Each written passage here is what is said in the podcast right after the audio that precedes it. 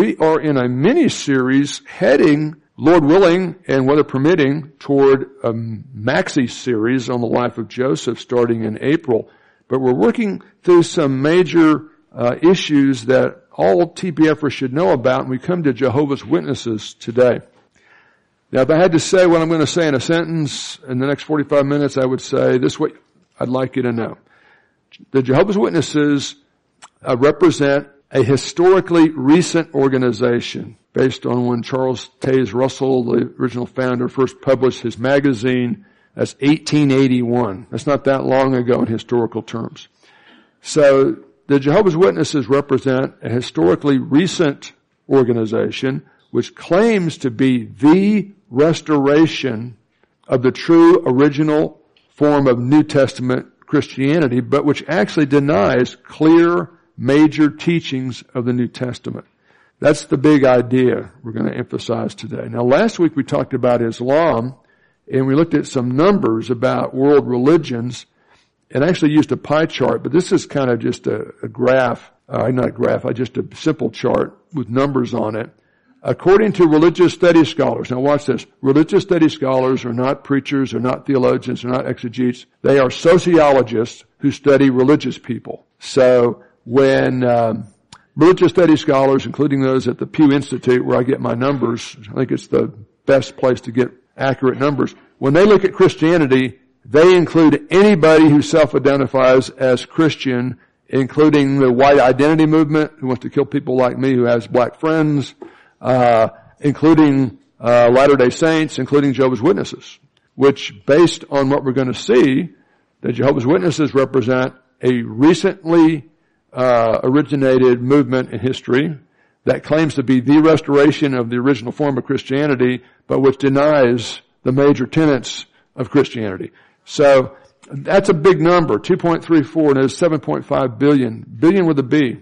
What, does that mean? A billion is a thousand million. That's, that's a, it's a big number, right? So the, according to religious studies scholars at Pew, just like the same thing you sit in at most churches, got a pew, it's called the Pew Institute. Uh, Christians make up about about a third, just less than a third of world population, 2.3 billion. Uh, Islam we looked at last week, 1.8 billion. Put that on a pie graph, pie chart, and you got that. And so you know you got the same numbers. So people who identify as Christians in the sociological sense make up about a third, just less than that. People who embrace Islam make up just less than a fourth. Now I know Mimi uh, in sharing time because my wife's in sharing time and she tells me what people say, say very accurately. She writes it all down.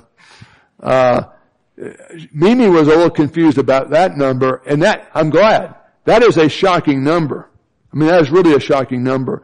Out of the 7.5 billion people in the world, only, Clay, 0.2, that's 15 million people. That, that's a teeny weeny slice See that right there? I'm not sure what color that is because I'm colorblind. It's a teeny weeny slice. So I wanted to mention that. You know, last week we showed this uh, pie chart so you could look at what, what Muslims have, how much of the pie they make up. But here's the thing. In 2001, talking about 15 million out of 7.5 billion, you're an engineer. You're good with numbers. You know 15 million is nothing when you're comparing it 7.5 billion is 0.2%. Time magazine in 2001 had an issue, the 100 most important people of the 20th century. And that group of people that make up 0.2% of the world population, 14, according to Time, uh, 14 of them were Jewish. This is even more amazing, Jack. Of all the Nobel Prizes ever given, and that includes uh, science, medicine, the arts, everything, this 0.2% of world population has won one fourth, 25% of all the Nobel Prizes. So, you know, God tells Abraham, uh, I'm going to give you a land, a seed, and a blessing, and I'm going to make you and your seed a blessing to the world, ultimately through Jesus Christ, but in a lot of other ways too. So, I was really proud of Mimi for kind of being shocked at that number, that percentage. And, but that is the correct number, 0.2. So you get about 15 million people Jew, that are Jews today. Uh, Less than 7 million, million of them live in Israel. You've got more Jews living outside of Israel than living inside of Israel. Less than 50%. So just interesting facts about that. But before we look at Jehovah's Witness uh, theology and what they teach and, and what they believe. Uh, let's pray for teachability to this information. And listen, I'm not as interested in you knowing 35 facts about Jehovah's Witnesses this morning as I am you thinking clearly about the gospel and clearly about kind of the essential doctrinal tenets we believe and Christianity has always taught so that you can recognize counterfeits. Uh, you know enough about a hundred dollar bill. You know, some people think Benjamin Franklin is their favorite president because Benjamin Franklin's on a hundred dollar bill, but the problem is I like hundred dollar bills too. If you have any spares, you know, I, I'm glad to take them off your hands. But he wasn't a president, right? He was just a distinguished founding father. But uh, you may or may not know that, but I don't think if somebody tried to pay you for services rendered with a hundred dollar bill that had Mickey Mouse instead of Benjamin Franklin, I think he would recognize there's something wrong with that. You need to be able to look at what the Jehovah's Witnesses are saying about God, Jesus, salvation, and just about everything and realize this is not the restoration of New Testament Christianity. It's the distortion and destruction of New Testament Christianity. So that's the idea today. Not so you'll be an expert on Jehovah's Witnesses necessarily. But let's pray we'll be teachable to the Spirit as He teaches us through this, hopefully. And let's also pray for those who protect and serve us, our military, peace officers, and firefighters. As I stand, would you, uh, Heath, lead us in prayer in that direction? Okay, to warm up our capacity for abstract thought, I want to look at interesting prayers by little kids. This is like one of my favorite pictures of Cooper when he was littler. And we are in a Chick-fil-A in Tulsa. And that's me looking over my shoulder at him as he is clutching. It almost looks like a good golf grip almost, you know, kind of an interlocking golf grip on that ice cream cone. Uh, these are interesting prayers by little kids. Dear God, please put another holiday after Easter and before Christmas. There's nothing good in there now. Dear God, do you draw the lines around the countries? And if you don't, who does? He wants to know. Uh, dear God, is my pastor really a friend of yours or does he just know you through his job? Finally, uh, dear God, this is Jimmy. Thank you for my new baby sister, but what I prayed for was a new puppy. Yeah, I'm not uh, wanting you to be a certified expert on Jehovah's Witnesses 40 minutes from now. I would like you to realize how different what they're saying is from what we're saying and what the Christian church of all colors, countries, and cultures have said from the get-go about Jesus Christ and about the gospel. Paul says in the theme verse of the whole book of Romans, I'm not ashamed of the gospel for it's the power of God unto salvation for all who believe, to the Jew first and also to the Greek.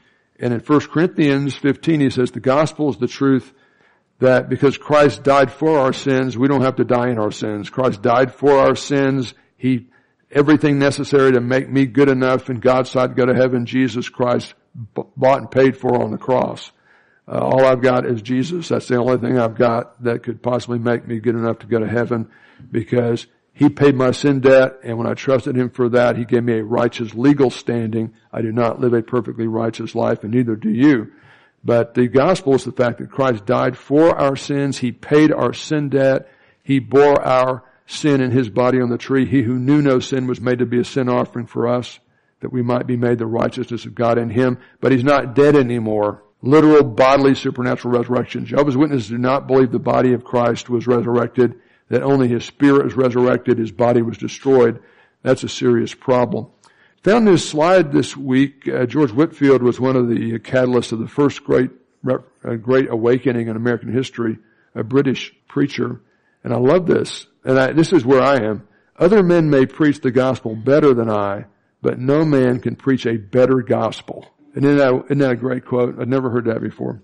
So we're going to say a few uh, background bits of information about Jehovah's Witnesses, but we'll focus on uh, the seven absolute, irreducible, minimum doctrinal truths of historical Christianity and compare what Scripture says about those to what Jehovah Witnesses say about those. So uh, you've seen this before, but uh, we're going to talk about what Scripture says about God generally, about Christ specifically, about who we are. We're GIs, guilty with an inability to save ourselves. What Christ did, substitutionary atoning sacrifice, paying our sin debt, validated by his literal bodily supernatural resurrection. Boom. Uh, what we must do to access what Christ did, active receptive trust, not by works of righteousness which we have done, but according to his mercy. For by grace are you saved through faith, not of yourselves, it's the gift of God, not of works, lest any man should boast. What must I do to be saved? Acts 16:30, believe on the Lord Jesus Christ because of who he is and what he did, and thou shalt be saved. What Christ will do, literal second advent in history in God's terms, and what the scripture is. Uh, realize those are the essential doctrinal teachings of Christianity. Uh, those are the ones we stress here because we have Christians from a wide variety of denominational backgrounds. You can get much more specific on those things than theologians do, but we stress those as our baseline. And all the denominations historically have embraced those. Some are so liberal now they've jettisoned them. Some are so far to the right they've, they've changed them. Uh, but basically it's always those core essentials that have held Christians of all colors, countries, cultures, generations, denominations together, and that's what we're going to look at and compare to what Jehovah's Witnesses are saying. So there's our baseline description. Let's look at some specific uh, bits of data, statistics. This is from Pew Institute from 2015. I told you not to call me during church. I think that's uh, somebody trying to sell me something. I hope that I don't need. Uh, according to Pew, about 70% of U.S. Americans five years, four years ago claimed to be Christian. And notice they break it down. They include Mormons and Jehovah's Witnesses because they're uh, sociologists who study uh, religious people. That's what religious studies scholars do. God bless them.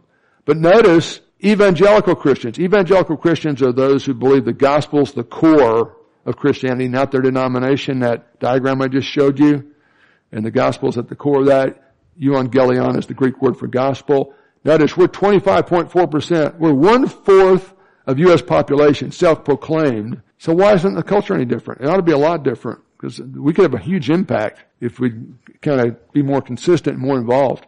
Jehovah's Witnesses, who are part of that group, according to their definition, make uh, less than 1%, 0.8% of U.S. population. Uh, what you want to know is how about, what's the deal in Oklahoma, right? Mimi, that's what you're wondering. Because that first slide was United States as a country. This is us as a state. We do much better uh, than uh, the national average, 70% roughly. We're at 79% uh, self-identified as Christians. 47% say they're evangelical Protestants. I don't, I think some of these people lie about these things, but uh, that's what the numbers show. So that's kind of encouraging. And then if you look just at Jehovah's Witnesses, based on Pew stats in the United States, uh, yeah, they're about uh, 0.8%. Now, this is an amazing thing. Pew is always going to give you a bigger number because they're not theologians. They just ask people to self-identify. If you go to jw.org, talking about the Jehovah's Witnesses, guess what group owns and operates jw.org? That's their official uh, website. They say there's only 1.2 million, and I bet you, and, which is more accurate, I bet you that number is based on people who've answered surveys either on the phone or on the internet or uh, on paper. These are the people that are actually knocking on doors multiple times a week because Jehovah's Witnesses only consider those folks really Jehovah's Witnesses. So it's interesting. That's like 50% difference. Actually more than that, isn't it? But so you get different numbers there. So they're out there. Now watch this. This is actually a, a snip from the Jehovah's Witness website, jw.org. And when it talks about how many Jehovah's Witnesses are worldwide, they say basically eight and a half million, a little bit more than eight and a half million. And that's people knocking on doors. If Pew did it, it'd probably be 12 million, right? Because, uh, uh, you know, their numbers are always going to be a little bit different, different. But, uh, they're out there, and so let's think about them. There are two men that were, uh, associated with the founding of this organization. Uh, the original founder, Charles Taze Russell, published uh, the Watchtower magazine for the first time in 1881 when he died. The organization was led by another guy uh, named Joseph Rutherford. Now he had been like a small claims court in some small town for six weeks temporarily, but he really liked the ring of the name judge. Just like I like the I like the ring of the name colonel. Now I never did any active military duty. I, I I, I, did do one year Army ROTC University of Houston. We had no terrorist attacks that year, so I want you to know that. But if you want to call me the colonel, it, it wouldn't hurt my feelings. But uh, anyway, we always call, or they called J- Joseph uh, Rutherford judge because he technically was a judge for a short period of time. Uh, the scripture they use, and this is important, is called the New World Translation of the Holy Scriptures. Do not use their Bible if they come to your house. You have a Bible, it's your house, you have the right to get a real Bible to use, not theirs. Theirs was a retranslation of the original English text, I'm saying that tongue in cheek, of the King James, uh, edited to read more consistently with their theology. It's not a legitimate Bible. It's not a legitimate translation. It's not all wrong, but it's more of a commentary than a translation. So just don't use the Bible they're using when you interact with them. And I hope you will actually, but just be aware of that. And even if you got their Bible, you can't figure out what it means and they, individual Jehovah's Witnesses can't figure out what it means. The only people know who, who it means is the governing body in Brooklyn, New York, uh, and the official name of the organization is the Watchtower Bible and Tract Society. You cannot figure out what the Bible means by reading it. They have to tell you what it means. Alright? Now, uh, the battle cry of the Reformation was, uh, sola scriptura, sola Christus, sola fides. Sola scripture, only scripture. We don't need church tradition or the Pope to tell us what it means. We just need Christ to save us and we're saved by faith alone. They're getting between, the organization is all you need. You don't need a Bible. They've given you a Bible that reads closer to what they're going to tell you it means. But uh, just be aware of that. They're, that's, that's dirty pool if you let them use their Bible. Concept of God. They believe in one God in one person and his name is Jehovah. And unless you call on the name of the Jehovah, of Jehovah and use that word, it ain't gonna work. The Trinity, according to them, was an error uh, promoted after the death of the apostles. So they are Unitarians. They believe in one God and one person. They believe the Trinity is, an, is a heretical error, and that Christianity, since right after the apostles, is an apostate false religion because we believe in things like the deity of Christ and the Trinity. Okay, uh, Jesus is was not God. He's not the Son of God. He was the first created being known in the Old Testament as Michael the Archangel, and then God the Father morphed Jesus from an angel to a human being during his ministry on earth. Okay? So let's kind of unpack some of those issues. First, one God, his name is Jehovah. This is from jw.org, their website. Uh, why do we, uh, until 1931 they were called as, they were just known as the Bible students, but in 1931 they changed the name to Jehovah's Witnesses. Why they changed the name? Because it identifies our God. That's what they say. According to the ancient manuscripts, God's name Jehovah, the ancient manuscripts don't say anything about Jehovah. They have Adonai or they have Yahweh. Appears thousands of times in the Bible. In many translations, this name has been replaced by titles such as Lord or God. Now it's always translated capital L, capital O, capital R, capital D. That's wrong. So they made two mistakes already. Uh, yet the true God had revealed himself to Moses by his personal name, Jehovah, saying, this is my name forever. Uh, in this way, he distinguishes himself from all false gods. We're proud to bear God's holy name. Now I'm not going to read it to you, but I put an insert into your notes about, uh, is Jehovah the correct name for God?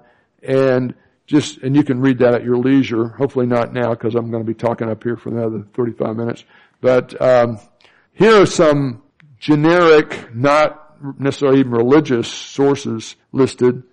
Uh, Encyclopedia Britannica says the Masoretes, these were Jewish copyists in the 6th to 10th century AD, uh, worked to reproduce the original text of the Hebrew Bible. When they were copying it, they replaced the vowels for the name Yahweh, that's God's personal salvation name, not Jehovah Yahweh, with the vowel signs of Adonai, or Elohim that artificial name came to be Jehovah.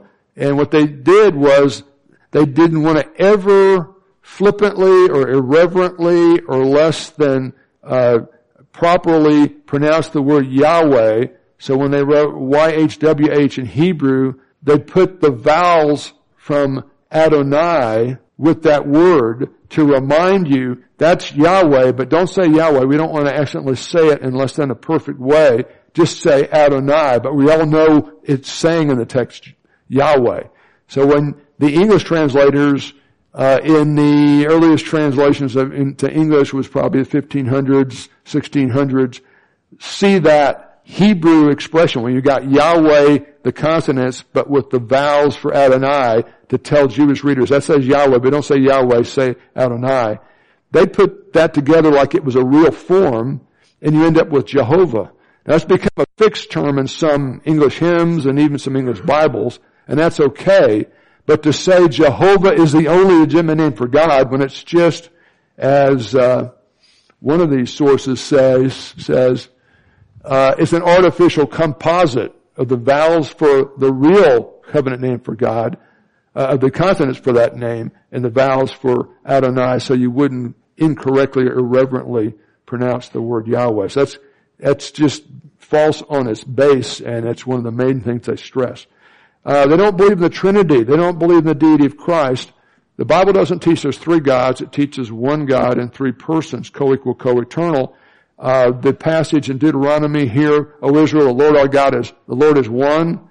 That's ahad, and that's the same word in Hebrew that's in Genesis 2.24, talking about Adam and Eve, the two shall become ahad flesh, talking about the marital act. It's not talking about them becoming one person with two heads. It's just t- talking about a composite unity. That's true for the Trinity. And then this is a, a summary of the first 14 verses of John. We kind of used it as a, a, motif in the Life of Christ A through Z series. Uh, he was in the world, and the world had been made through him, but the world didn't know him. He came into his own, the Jewish people, as the God-man Savior, and most of those didn't receive him. But to each individual who does receive him, to them he gave the right to become sons of God to those who believe on his name. So they're obliterating the deity of Christ. They don't believe he's anything but an angel who becomes a human being and nothing more than that. They don't believe that he's uh, God in the flesh. They don't believe that God exists in three persons, uh, that he's just in one person. So that's that's not original Christianity. That's, that's new stuff. That's not correct. Let's think about the Holy Spirit. We talked about their conception of Jesus. This is really interesting. Uh, they don't believe the Holy Spirit is a person at all. Now, what's what's the difference between a person and a force, Jack? Think about this. Gravity is gravity's real, but gravity is not a force, uh, not a person. Doesn't have mind, will, and emotion. You're real. You're a person. You've got mind, will, and emotion, right? Is electricity real? Is electricity a force? Is electricity personal? It doesn't have mind, will, and emotion. They believe the Holy Spirit is just a reference to God Jehovah's God's projected power. Okay, it's just it's a reference to Him uh, manifesting His power, just a projection of what He wants to have happen. Now, this is from jw.org. You, if you're a theologian, you know we're in trouble when it says, "What is the Holy Spirit?" Why do I think that's a problem? It's not using who. What is the Holy Spirit? Now, bless their hearts, they kind of accommodate, they kind of humor us. They capitalize Holy Spirit because they know we Trinitarian uh, uh, hypocrites, uh, her- heretics believe it and all that stuff. But watch, this is, and you can listen to it on audio too if you want to, but we can just read it here. Here's the Bible's answer. You see the difference there, Sue? What is the Holy, capital H, capital S Spirit? The Holy Spirit, lowercase. He's not a person, he's not God. It's God's power in action, his, his active force. God sends out His Spirit by projecting His energy to any place to accomplish His will. And uh, that's what that is. Sometimes they'll say, well, the reason that's true is because the word in the original Greek New Testament, uh, hagios, is a neuter noun, so it can't be a he or she. But the Greek word for hand, care, in the New Testament Greek is feminine in gender, and that's whether you're talking about Mary Magdalene's hand or Peter, James, or John's hand grammatical gender, as opposed to biological sex, is subjective, okay? It's just a convention, okay? We used to refer to things of beauty, like ships sailing across the ocean, in the feminine gender, but then we found out that offended some people, so now we just call it an it. But it never was a her. Boats aren't her. You know, she sails beautifully. That's the way we used to refer to sailing ships, but that didn't make the ship a person. You know what I mean? So that argument that the Greek word for spirit is neuter doesn't prove anything about the reality of the spirit. Uh, we know you can grieve the spirit. Can you grieve gravity? Does gravity ever feel sad? Does gravity ever have a bad day? It's 9.8 meters per second every day, all day long. That's because God's so faithful. Jesus maintains that for us. Um, how about electricity? Does electricity make decisions? No, it just kind of flows downhill or whatever based on, you know, right? But I mean, I will say this. If you're looking for luck, if you're looking for luck, don't suck on your fingers and stick it into the, uh, into the wall socket because you'll have a real close existential experience with gravity, or gravity with, and gravity, electricity at that point. Now we're getting into some real serious heresy if we haven't been already. Jesus' death doesn't forgive sins, doesn't save anybody from personal sins, but it does give people the opportunity to earn salvation based on merit accrued through the uh, Watchtower Tract and Bible Society, or Bible and Tract Society. Uh, in reality, only the 144,000 best Jehovah's Witnesses of all time will actually live in heaven, and all those spots are already taken. So it's too late for you to get that spot. That's true. That's true. Now, where do you read about the 144,000 in the Bible? It's, it's, it's interesting. It's really easy. Revelation 7, Revelation 14. And you see 144,000 Jewish males of all the tribes being sealed at the beginning of the tribulation, right after the rapture, just at the beginning of the tribulation, and they're going to survive the whole thing, even though most people who come to faith will be martyred during the tribulation. That's what you see in Revelation 7. Revelation 14, you see a preview of the second advent, and you see the 144,000 interacting with Jesus after the second advent. They are Jewish males who haven't lived yet, but according to Jehovah's Witness theology, the 144,000 refer to the only humans since 1881 that have qualified for heaven, and there's only that many slots, and they're all taken. Uh, number two category is worthy Jehovah's Witnesses will live forever on a glorified earth in a physical body, not a resurrection body, but a physical body. Now, that, all that stuff's really important. This is less important, but interesting to people. Jehovah's Witnesses don't believe or celebrate holidays, including Christmas, Easter, Thanksgiving, Fourth of July, or birthdays. They don't salute the flag, don't serve in the military, they don't vote, nor hold elective office. Uh, they believe blood transfusions are a violation of the law of Jehovah God based on some statements in the Old Testament kosher regulations for Old Testament Jews. They don't read about Romans 10 that says Christ is the end of the law for all who believe, right? We'll say more about that in a minute. That's important. And their meeting places are called kingdom halls, not churches. Uh, they meet several times a week uh, at the Kingdom Hall, but they don't do Bible studies through Romans. If you if you read through Romans consistently with a real Bible, with any understanding, you would never end up being a Jehovah's Witness. If you read the Gospel of John through, just with a plain English Bible, that's a good, trans, decent translation, you'd never be a Jehovah's Witness. You just, you'd never end up there. You've got to have the organization read it for you and tell you what it means. Uh, now here's the thing. They don't really study the Bible, they study their magazines primarily. They get an exhortation, 30 minute exhortation from the Bible, which is basically something they get from the home office, and they spend like an hour studying the magazines on, on Sundays because they want to go door to door and give you these magazines. And the two magazines that they distribute are called the Watchtower and Awake. Now you can tell, these are, I just picked these kind of at random. I picked the one about blood transfusions because I want to say something about that. But uh, the Watchtower there exposed six myths about Christianity. The, the Trinity isn't real. The Holy Spirit isn't a person. Jesus isn't the Son of God. You know, those are three of them. I forgot the other three. But this is not original Christianity. This is a, a blasphemy of real Christianity, right? But look at the Awake magazine, bloodless medicine and surgery. That's kind of hard to do, isn't it, Jan, in most cases? Um, uh, this is from jw.org. Do Jehovah's Witnesses accept medical treatment? Yes. Jehovah's Witnesses accept medicine and medical treatment. While we try to take care of our bodies and maintain good health, we sometimes, quote unquote, need a doctor. You don't have to apologize for that. Okay. I don't like doctors. I don't go to doctors. Uh, I mean, I like doctors. I have nothing against doctors. Uh, I had my last physical, I would have swore it was like a year ago, it was like six years ago. I'm due for one. I'm a melanoma survivor thanks to a doctor, but, uh, you know, I, I just, uh, the reason I w- went to dental school and not medical school is I didn't want to spend a lot of time in my life in hospitals, so I became a preacher and go to the hospital all the time. So, God had a different plan.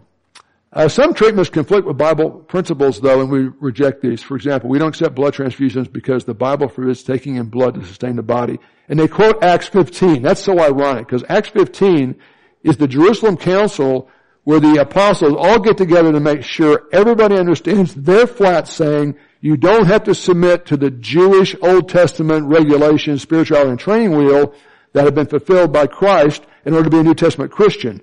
But they turn that around to say, well, it talks about, so you won't, Gentile Christians, so you won't gross, gross out Jewish Christians when you fellowship with them. Don't eat at meals any blood products as a result of butchering animals to eat. It's not talking about blood transfusions in the original Hebrew in the Old Testament nor in the Acts 15. It's talking about eating blood in a fellowship dinner. And Paul says, technically that's not unkosher anymore, but don't do it around Jews because it'd be like picking your nose in front of somebody It's going to gross them out. I'm not sure that's a sin. It's just something I wouldn't do in front of you or hope you won't do it for me. And people say I don't make it practical. However, the vast majority of medical treatments do not conflict with the Bible principles, therefore personal choice is involved and so on. But it's pretty ironic that they cite Galatians and Acts, both of which Galatians is saying we're not under the Old Testament law. You don't have to pre-qualify before you can believe and be saved. You can believe and be saved, Gentile or Jew, and you're not under the Old Testament law after you believe. But they teach the opposite by citing that verse and then writing a magazine article about it. So you won't actually read the whole book of Galatians. Read Galatians you won't become a Jehovah's Witness. Read verses in Galatians in their Bible and then read their magazine and maybe you will. That's, that's the problem, see. This is one reason we try to teach the Bible here so that after we're done with 1 Peter, you can read 1 Peter in your Bible and kind of know what it means in context. Because that protects from all this other stuff. But it's harder work than just having a 30 minute motivational speech every week. Alright, this is what's important. Jesus is not God nor the Son of God, but only a human manifestation in the Gospels of what he was before Michael the Archangel. Uh, this means about other things. When I put uh, quotation marks and, and question marks, I mean, can you believe they're actually saying this? Watch this. You're not going to believe this. I'm going to show you from their website. Jesus was the first person to be born again. Did you know that, Jack? According to Jehovah's Witness theology, Jesus was the first person to be born again. Which is weird because he offered Nicodemus to be born again uh, in John 3. But uh, anyway, uh, his death is best example of a person in total submission to Jehovah God makes it possible for us to earn salvation. It will be in total submission to Jehovah's God based on how the Watchtower Society designs that. Uh, WBTS stands for Watchtower Bible and Tract Society. What does Romans 4 5 say? But to the one who does not work, but who believes in Christ who justifies the ungodly, that person's faith, the ungodly person's faith is reckoned as righteousness. We're all ungodly compared to God, no matter how well you try to jump through anybody's hoops. What does Ephesians 2 8 9 say? For by grace are you saved, which means unmerited favor. For by grace are you saved through faith, which is unmerited favor. It's, uh, it's, uh, active receptive trust in Christ not of works, lest any man should boast. And Jesus was not physically in his body raised from the dead. Only his spirit survived death and his body was destroyed. This is from their website. I want you to notice that part especially. How's a person born again? When Jesus discussed the subject, he said those born again would be born from water and spirit, which means a physical birth and a spiritual birth. When the water breaks, you're born physically. When you trust Christ, you're born spiritually. That's what it means in context. The verses before and after say that. This expression refers to baptism in water, that, uh, followed by baptism with, let's see, again, lowercase h, lowercase, at least they're consistent. See, if you got their Bible, it'll be consistent that way. It's wrong, but it'll be consistently wrong. I put the, the bracket there. Jesus was the first person to be born again. You know when he's born again? When he was baptized in the Jordan River, uh, by John the Baptist. I wonder if they know he's not a Baptist. John the Baptist was a Jew. After which God, and they didn't say Jehovah God there, anointed or baptized him with Holy Spirit, lowercase. Jesus was thus born again as spiritual son with the hope of returning to life in heaven unless he had blown it. But he didn't blow it because he lived a perfect life and you can too if you'll only do everything Jehovah's Witnesses tell you to do. And of course you can't do that as uh, Romans says, uh, by the works of the law, no flesh will be justified in his sight, but through the law comes the knowledge of sin, which means we all need a Savior, and it's Jesus, and He's the only one who is the Savior. Uh, when they come to your house, Jack, they're going to want, I've got Jack 1 and Jack 2. I'm, Jack 1 and Jack 2, we're going to go seniority, because he's a little older and a lot wiser than most of us. But, uh, when they come to your house, they're going to want to share with you what they've learned that week from their magazines. That's, that's the goal, but the, it's goal number one. Goal number two is they want you to join them for a Bible study, which will not be a Bible study. It'll be reading uh, proof text from their Bible as they're looking at other p- material produced by the Watchtower Bible and Tract Society. And the third thing they're doing is whether you're interested or not, They're trying to generate enough merit by knocking on doors because they've got a certain quota. They've got to do so many doors a month. It's like 10 or 15 hours a month in order to stay in the program and have a chance to have a blessed eternity because they got to earn it by being a really good Jehovah's Witness. And uh, according to them, only 1.2 million American Jehovah's Witnesses do that consistently right now, whereas Pew says there's 202.5 million that claim to be Jehovah's Witnesses, but they're not knocking on doors enough and, and other things like that. Okay, this is from jw.org. I kind of wore out their website this week. Uh, and I want you to see that I'm not making this up. All this stuff I've been showing is from jw.org, right? Uh, here's the study, Bible study program. Going to answer many questions. Going to say Jesus isn't God. Holy Spirit isn't God. Uh, God's real name is Jehovah, which is actually a, a, a, conventional name to remind Jews not to say Yahweh flippantly, but to say uh, Adonai instead uh, which the scripture di- didn't say they had to do that. Uh, so on. Uh, what's the format of the Bible course? We're going to take topics like God or marriage and examine uh, things. In fact, to assist us in studying the Bible, we'll use a book. What does the Bible really teach? That's what they're really going to teach you. One of their their books. It's, it's thicker than the magazines. Uh, how much does it cost? It's free, so that's good. But hey, we have free donuts, free parking, and uh, we, well, and, and a free gospel too. And they don't have a free gospel. There's uh, is salvation by works. Okay, here's our seven absolute irreducible minimum truth claims of Christianity. Let's review those quickly, then we'll see what they're saying. Uh, God is real. He's true. He's triune. He's gracious. Two juniors live. We went through the attributes uh, a couple weeks ago. Who Christ is. He's the second person of the Trinity. He took on humanity without ceasing to be deity. He's the God-man Savior. Who we are, we're all GIs, whether you're a military or not. You're guilty with an inability to save yourself. What Christ did, He lived a perfect righteous life. He died as a substitutionary atoning sacrifice on the cross for our sins, not His. And then He validated that with a literal bodily supernatural resurrection. What we must do, salvation by grace received through faith alone in Christ alone. But to the one who does not work, but who believes in Him who justifies the ungodly, that person's faith is reckoned as righteousness what Christ will do, literal, bodily, supernatural, undeniable second advent, and what the Bible is, verbally inspired Word of God. God gives us teachers to help, and a lot of great material to help, and a lot of great websites to help, but ultimately every believer is a priest and supposed to be able to read the Bible for themselves. And which is why I like to see Connor in here, because you're going to be able to think clearly biblically about Jehovah's Witnesses to the extent you're, you're processing this. And if you don't process it well, Jeff, go over it at lunch while it's fresh on their mind. Just walk them through it. Supposed to teach this stuff at home, not just give me 45 or 50 minutes a shot to indoctrinate your children. You know, you got to teach them too. Okay, what do Jehovah's Witnesses say about these areas? Well, we're saying God is, is triune, you know, has these attributes. They'll say that there's one God and one person, his name is Jehovah. We've already talked about the problem with saying that, technically. Who Christ is. He's the first created being. He created everything else but God created him. Jehovah created him. And he actually is called Michael the Archangel in the Old Testament, but he's morphed into a human being and just a human being by God in connection with uh, the incarnation, the life of Christ in the Gospels. Who we are, we are able to save ourselves to the Watchtower Society. Okay?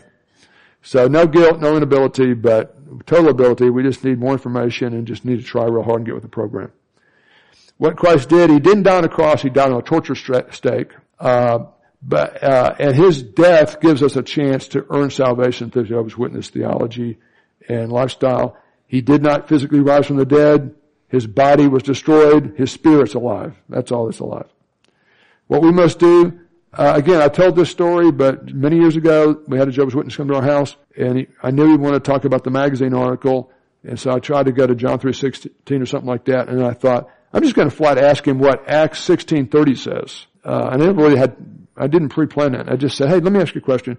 Uh, what must I do to be saved? And that's a direct quote from Acts 16:30. And as soon as I said it, I thought, oh, you know, I guarantee you they've programmed him with an answer for that because that's, that's, an obvious thing somebody's going to throw at him. They've, they've got a Jehovah's Witness programmed answer. But he kind of acted like, well, let me, let me kind of summarize it. And he said, he gave a really smart, a sly answer. He said, you've got to obey the gospel. Now, if you mean by obeying the gospel, obey the call to trust Jesus Christ alone, which is the way that terminology is used in the New Testament, he's right. But see, I've got some theological training, so I knew I had to ask another question.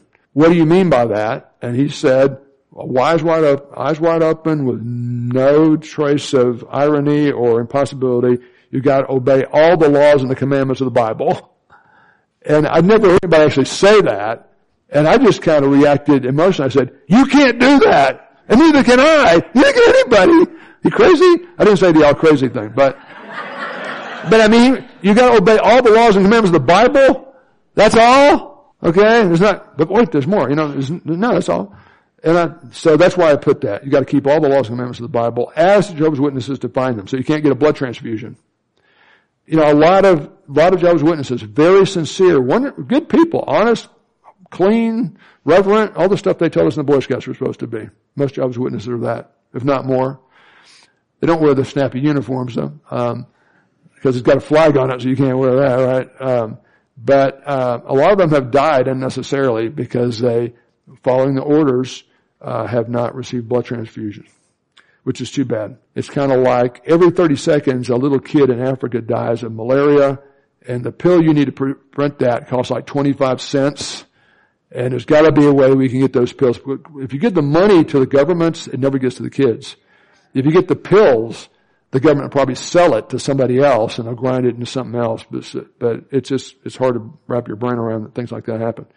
Uh, what Christ will do, he's, he returned invisibly in 1914, but he's going to come back, destroy all non-Jehovah's Witnesses, and establish a good place for the second class Jehovah's Witnesses to live on the earth. The 144,000 are, are already in heaven. They're the only ones who are born again. What the Bible is, well, it's the Word of God which can only be understood by Jehovah's Witness leadership. Now watch this. This is from their magazine. The, the, the, the font there isn't, it looks a lot more normal now. I mean, more modern. This is many years ago. But they're talking about the Bible. Look at this. They're talking about scripture and they're telling you, you can't understand it unless we tell you what it means. The Bible is an organizational book and belongs to the Christian congregation as an organization. Now in their mind, what do they mean? the Watchtower Bible and Tract Society. It belongs to us. It belongs to the, to the, uh, bureaucracy. It doesn't belong to individuals, regardless of how sincerely they may believe they can interpret the Bible. For this reason, the Bible cannot be properly understood without Jehovah's visible organization in mind. Now, the guy who founded this, Charles Taze Russell, spent most of his life after founding the thing writing a six volume book called Studies in the Scriptures. Okay? They still use that as their baseline for just about everything except more recent things that have come up since. And he famously said, look, if you have a Bible and you don't have studies with the scriptures, there's no way you can understand the Bible. If you have studies with the scriptures and don't have a Bible, you're fine. Ideally, you have both, so you can kind of just read the studies of scriptures and read this stuff into the Bible. But you don't need a Bible; you just need this. And if you've got just a Bible, you're, you've got no chance. You've got to have what I'm saying this means or there's no way you're going to understand it. And I would say, yeah, reading Romans just through in the Greek or the English, you will not become a Jehovah's Witness. You will never become a Jehovah's Witness if you read Romans, just Romans in context, or Galatians, or John, or probably any other book of the Bible. Okay? Take this to heart. Although I'm, whoa, there we go. Yeah, look different. Um, don't get me wrong. I'm not vilifying or questioning the sincerity or the human virtue of the vast majority of Jehovah's Witnesses. The vast majority of Jehovah's Witnesses are nice people, they're moral people, they're sincere, they're not a physical danger to anybody. Uh, sometimes how? Because there's almost like no windows in Jehovah's Witness kingdom halls usually, which I think is to protect from vandalism because they've probably had a lot of vandalism over the last 150 years. And it's cheaper when you're building a building quickly to do that. Uh, I think a lot of people think they must be doing something sneaky in there because they have no windows. Uh, the Mormons at their temples have some interesting temple ceremonies. Jehovah's Witnesses don't have anything like that. It's not a problem.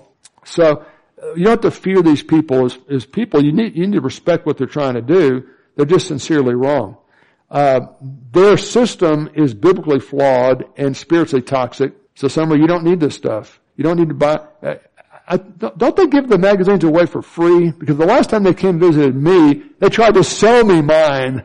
I, I said, I don't want it, I don't need it, but, uh, I got stuff I'll give you. Uh, uh, the members of a theological cult. Now when, when we use the word cult, ten, people tend to think of Jim Jones, People's Temple, you take 500 people to Guyana, everybody drinks the Kool-Aid, commits suicide. That's a sociological cult with some religious teaching.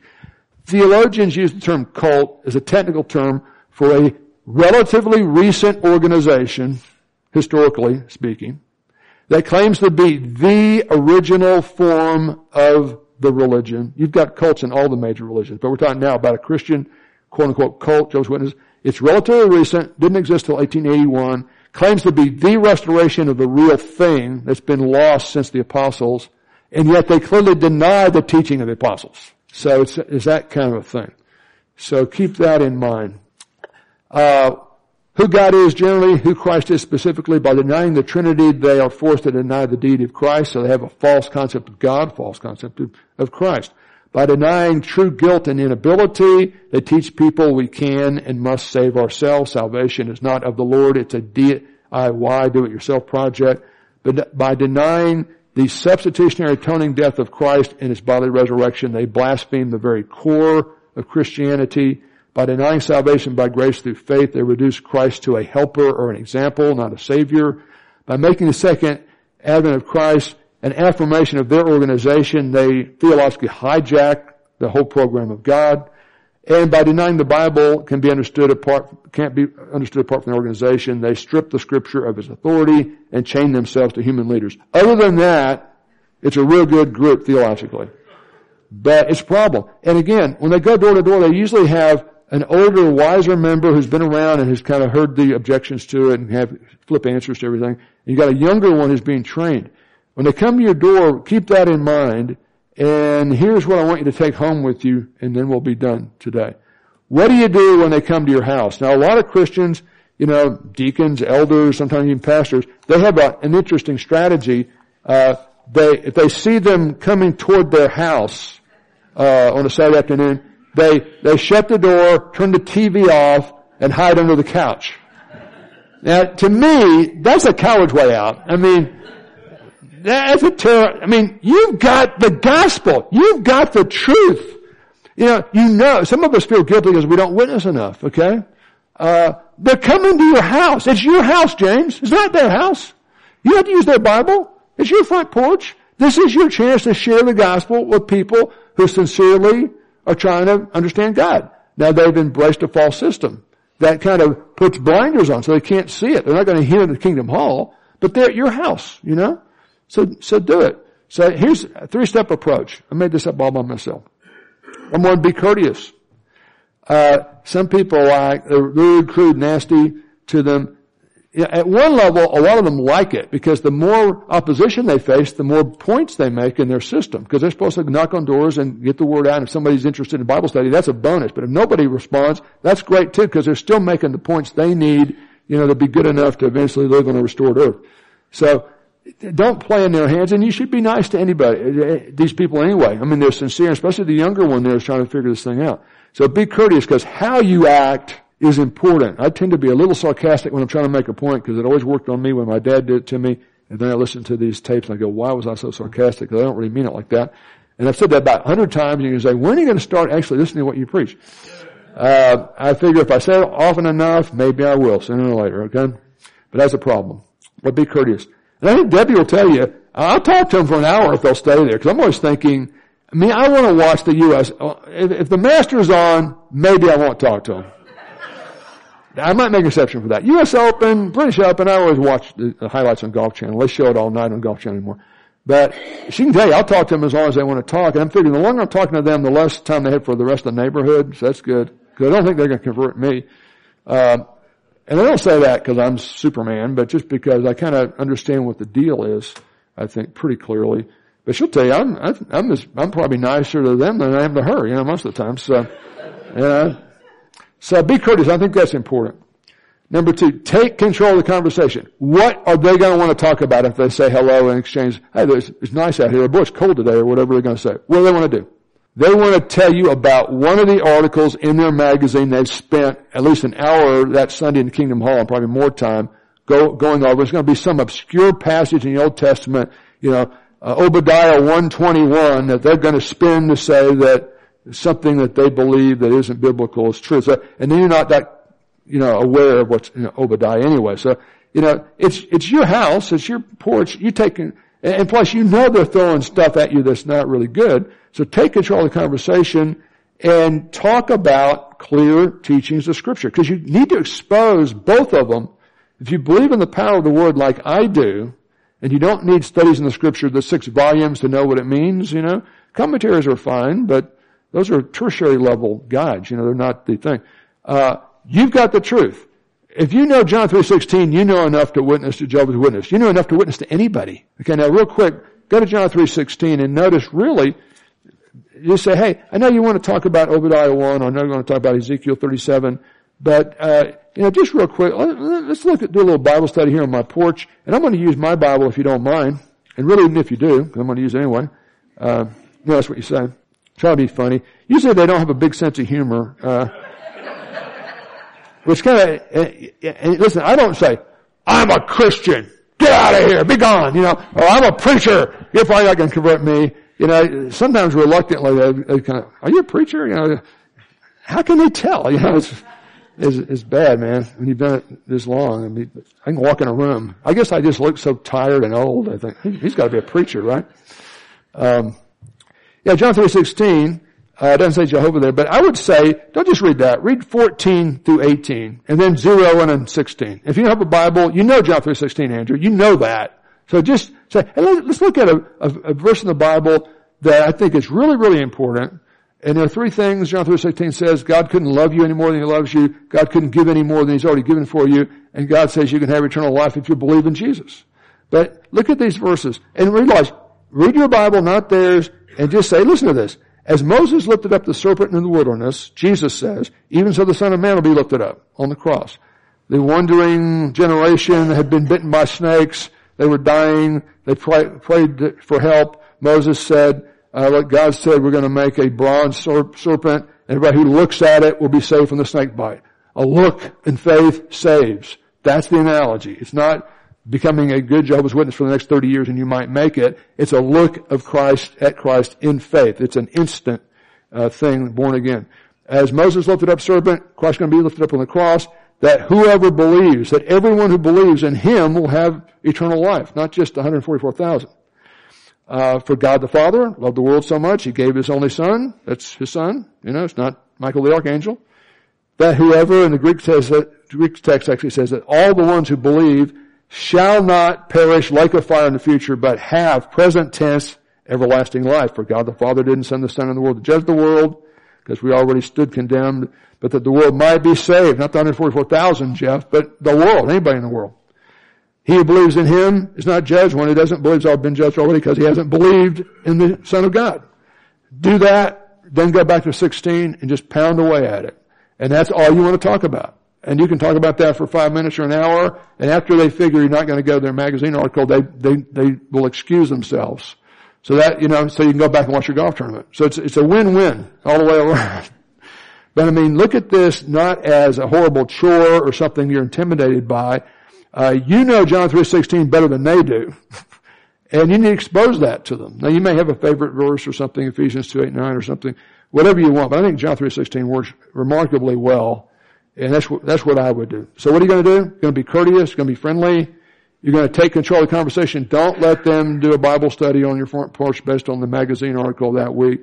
Just say, let me look at, let's look at one clear uh, statement in the Bible. I want to read the context here and then just camp on verse 16 and get after it. Okay. That's what I would do if I were you. Okay. So I don't believe in luck, but I'll say good luck with that. And, uh, yeah, they're out there. And Lord willing, next week we'll talk about Mormons that are also a theological cult. They're relatively recent, about 1820 for them. Joseph Smith starts in 1820. They claim to be the restoration of the real thing. They deny all the important stuff for the real thing. So, let's have a word of prayer. Father, we do thank you. You've revealed yourself clearly in scripture. The main things are plain things and they get repeated a lot. And help us to uh, be assured that we can know these basic truths and defend them. And I pray that uh, we'll not only be able to kind of understand Jehovah's Witnesses a little bit better, without fearing them and without uh, uh, disrespecting their sincerity, but we'll also be able to uh, more clearly think through and hopefully live out our faith in Jesus Christ alone as our Savior. And we pray these things in Christ's name. Amen.